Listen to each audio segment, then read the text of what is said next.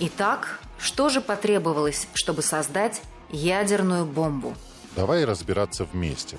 Прежде всего, нужно построить и произвести пуск ядерного реактора, осуществив цепную реакцию деления урана. Необходимо изучить физические свойства урана и плутония, а также отработать технологию получения оружейного плутония. Это сделал знаменитый итальянский физик Энрико Ферми, собрав в 1942 году первый в мире ядерный реактор, знаменитую Чикагскую поленницу. Этой теме мы с тобой посвятили 16 выпуск нашего подкаста. И для реактора требовались десятки тонн чистого урана и сотни тонн чистого графита. Позапрошлом выпуске мы как раз рассказывали о том, как после войны советские геологи искали уран и с каким трудом его доставляли к месту переработки. К концу 1945 года было налажено производство этих материалов. Графит изготавливали на Московском электродном заводе, уран – на машиностроительном заводе в электростале можно было приступить к сборке экспериментального реактора, необходимость построения которого была обозначена Курчатовым еще в 1943 году. Вообще, реактор F1 – первый важный шаг в создании советской атомной бомбы. Следующие этапы – промышленный реактор для наработки плутония и заводы по производству чистого металлического плутония. Здравствуйте, с вами Егор Банишевский, руководитель ИЦАИ Мурманска и Светлана Занько, руководитель ИЦАИ Кирова. Вы слушаете подкаст «Объект А» – история о том, как атомные технологии стали частью нашей жизни.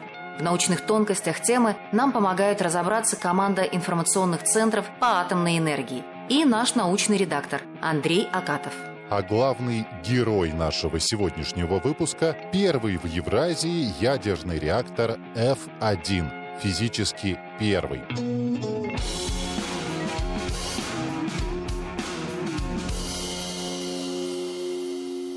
К августу 1946 года в Москве на территории нынешнего Национального исследовательского центра Курчатовский институт было построено специальное здание, в котором для размещения реактора была подготовлена шахта глубиной более 7 метров, окруженная мощными бетонными стенами и толстым слоем земли. Осуществление цепной реакции деления в уран-графитовом котле зависит от степени очистки от примесей двух используемых материалов – природного урана и графита.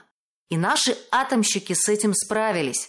К осени 1946 был, наконец, налажен промышленный выпуск металлического урана и графитовых блоков в нужном количестве и требуемой чистоты. Можно было приступать к сборке – и сборка экспериментального уран-графитового реактора F1 началась в ноябре 1946 года. Как и в первом американском реакторе, здесь использовался металлический уран с природным содержанием изотопа урана-235, около 0,7%. Котел, так тогда называли реактор, содержал около 35 тонн металлического урана и 13 тонн его оксидов, а еще 420 тонн чистейшего графита. Графит использовался как замедлитель нейтронов. Потоком нейтронов управляли с помощью поглощающих стержней из кадмия. Реактор не имел системы охлаждения. И последующие эксперименты показали, что достигнув определенной температуры, реактор начинал саморегулирование и мощность снижалась. Из графитовых блоков собирали сферу. Она была 7 метров в диаметре и почти 7 метров в высоту. В активной зоне выстраивали кристаллическую решетку из урановых блочков на расстоянии 20 сантиметров. Для этого в графитовых кирпичах высверливали по три отверстия, куда помещались цилиндры из урана. Внутри сферы для перемещения поглощающих стержней системы управления и защиты были предусмотрены три сквозных вертикальных канала. Выбор сферической формы был не случайен. Мы же экономили материал, поэтому сфера, но это была оптимальная форма и для улучшения нейтронного потока. В процессе сборки выяснилось, что урана уже достаточно для осуществления цепной ядерной реакции. Проектная высота снизилась практически на метр, и сферической формы не получилось. Сборка F1 была сложным и ответственным делом. Курчатов и его коллеги действовали очень осторожно. Все слои укладывали вручную. Общий вес графитовой кладки в реакторе составлял около 420 тонн, а урана и его соединений почти 50 тонн, 35 тонн чистого урана и 13 тонн оксидов. Реактор F1 собирали горизонтальными слоями, начиная с дна шахты. По расчетам, цепная реакция могла начаться при 75 слоях. Однако уже на 58-м слое при поднятии поглощающих стержней наблюдался всплеск выхода нейтронов. Стало ясно, что критичность будет достигнута гораздо раньше. Та же история, что и с реактором Ферми. Цепная реакция могла развиться неожиданно. После добавления 62-го слоя, когда реактор достиг критических размеров, рядом с реактором остались только сам Курчатов и четверо человек его группы. Это были Игорь Панасюк, его заместитель, Евгений Бабулевич, он был телемехаником и управлял автоматикой. Борис Дубовский занимался дозиметрией и контролем. Алексей Кондратьев, лаборант, был самым молодым. На тот момент ему исполнилось всего 16 лет. Управляющий стержень поднимали осторожно, по 10 сантиметров, с паузами для измерений. Реактор плавно разгонялся. Наконец, на четвертом часу испытаний счетчики нейтронов стали захлебываться. 25 декабря 1946 года в 18 часов впервые на материке Евразия была получена самоподдерживающаяся цепная ядерная реакция, которой можно было управлять. Это был успех, определенно. Курчатов был счастлив – Энергия ядра подчинена воле человека. Есть еще одна интересная история. Вначале за подъемом стержней наблюдали в бинокль, но через год появился перископ с подводной лодки, подаренный моряками. Это была благодарность за способ размагничивания кораблей, разработанных Курчатовым, Александровым и их коллегами в 1941 году, после начала Великой Отечественной войны. Мы уже рассказывали об этом в предыдущих выпусках. Напомню только, что ни один корабль, оборудованный этой системой, не подорвался на магнитной мине. Система защиты УФ-1 была слегка похожа на защиту Чикагской поленницы. Стержни, расположенные вертикально, опускались и поднимались вручную с помощью системы лебедок и тросов. На всякий случай Курчатов положил рядом топор, чтобы вовремя перерубить трос. Это была своеобразная аварийная кнопка. Но все прошло как по маслу, и в отличие от реактора Ферми, F1 работал гораздо дольше. Чикагская поленница-1 проработала два с половиной месяца, после чего ее демонтировали, а из материалов собрали новый реактор. А вот реактор F1 служил верой и правдой более 66 лет.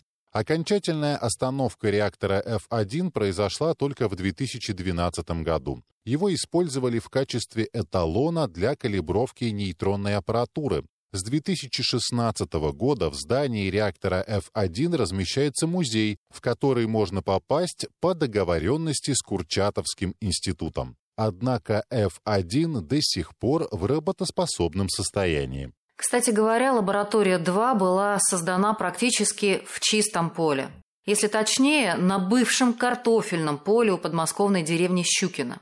Это сейчас Курчатовский институт, который практически вырос вокруг здания с реактором, находится в окружении жилых кварталов. А во второй половине сороковых это была загородная глушь. В том числе и поэтому для Курчатова неподалеку от лаборатории 2 выстроили двухэтажный домик, чтобы он не тратил время на дорогу. Вокруг него Игорь Васильевич разбил яблоневый сад, и некоторые деревья целы до сих пор. Здания для реактора в целях обеспечения секретности называли монтажными мастерскими или монтажкой. Оно действительно немного похоже на промышленный цех. Его спроектировали под руководством Алексея Щусева, более известного как автора десятка храмов и мавзолея Ленина. Вряд ли у Щусева знали, что проектируют колыбель для атомной промышленности. Пуск первого физического реактора имел огромное практическое значение. Реактор F1 позволил получить не встречающийся в природе плутоний в необходимых для исследования количествах. К слову, речь идет о миллиграммах.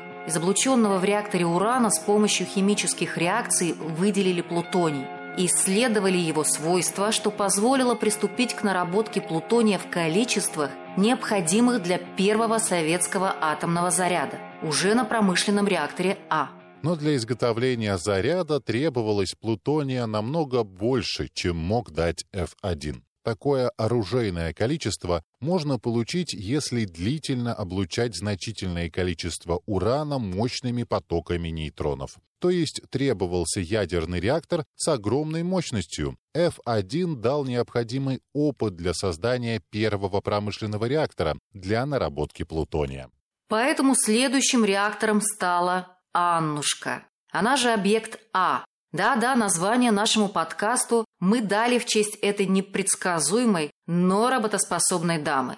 Но об Аннушке мы поговорим немного позже. А в следующем выпуске мы расскажем о Зинаиде Ершовой, ведь именно благодаря ей был получен металлический уран для F1.